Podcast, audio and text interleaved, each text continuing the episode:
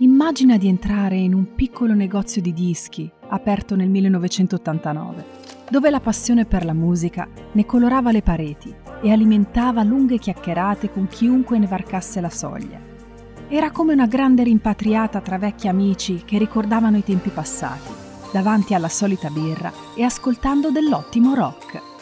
Dopo oltre 30 anni siamo di nuovo qui con la stessa passione e la voglia di raccontarti la musica attraverso un podcast. Quello dei dischi e Gianluca ti danno il benvenuto.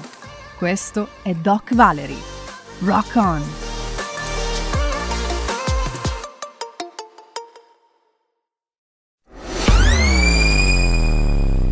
Doc Valerie presenta Time Machine.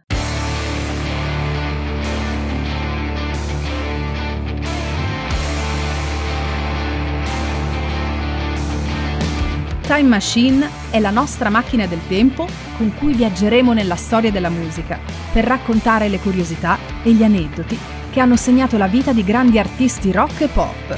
Accendiamo i motori, il podcast sta per iniziare.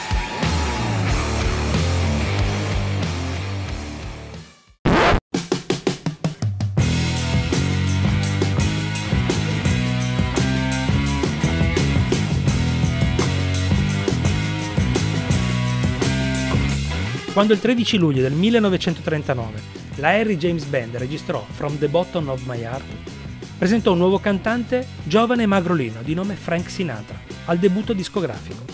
Frank firmò un contratto di due anni con una paga di 75 dollari a settimana.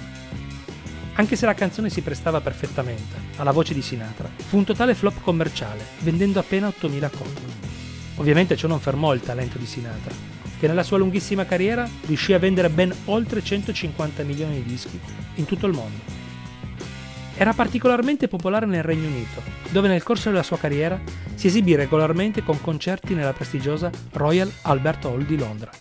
Quindi non fu una sorpresa quando nel 2001 la BBC Radio annunciò che la voce di Sinatra era stata votata come la voce del secolo. Sinatra si sarebbe probabilmente compiaciuto di notare che dietro di sé, al secondo posto nel sondaggio, venne votato il re del rock and roll, Elvis Presley. Blue Eyes, come veniva soprannominato Frank, una volta descrisse la musica rock come una forma di espressione brutale, degenerata e viziosa, che mi ha causato dispiacere e disagio. Nella top 10 vennero inseriti Bing Crosby, John Lennon, Ella Fitzgerald e Freddie Mercury. Sinatra aveva una cosa in comune con le rockstar come Elvis Presley e The Beatles, anche negli anni 40 fu assediato da orde di ragazze urlanti, conosciuto come Bobby Soxers, capaci di creare caos e confusione in tutte le esibizioni di Sinatra. Il nome era dovuto ai loro calzini bianchi lunghi fino alla caviglia.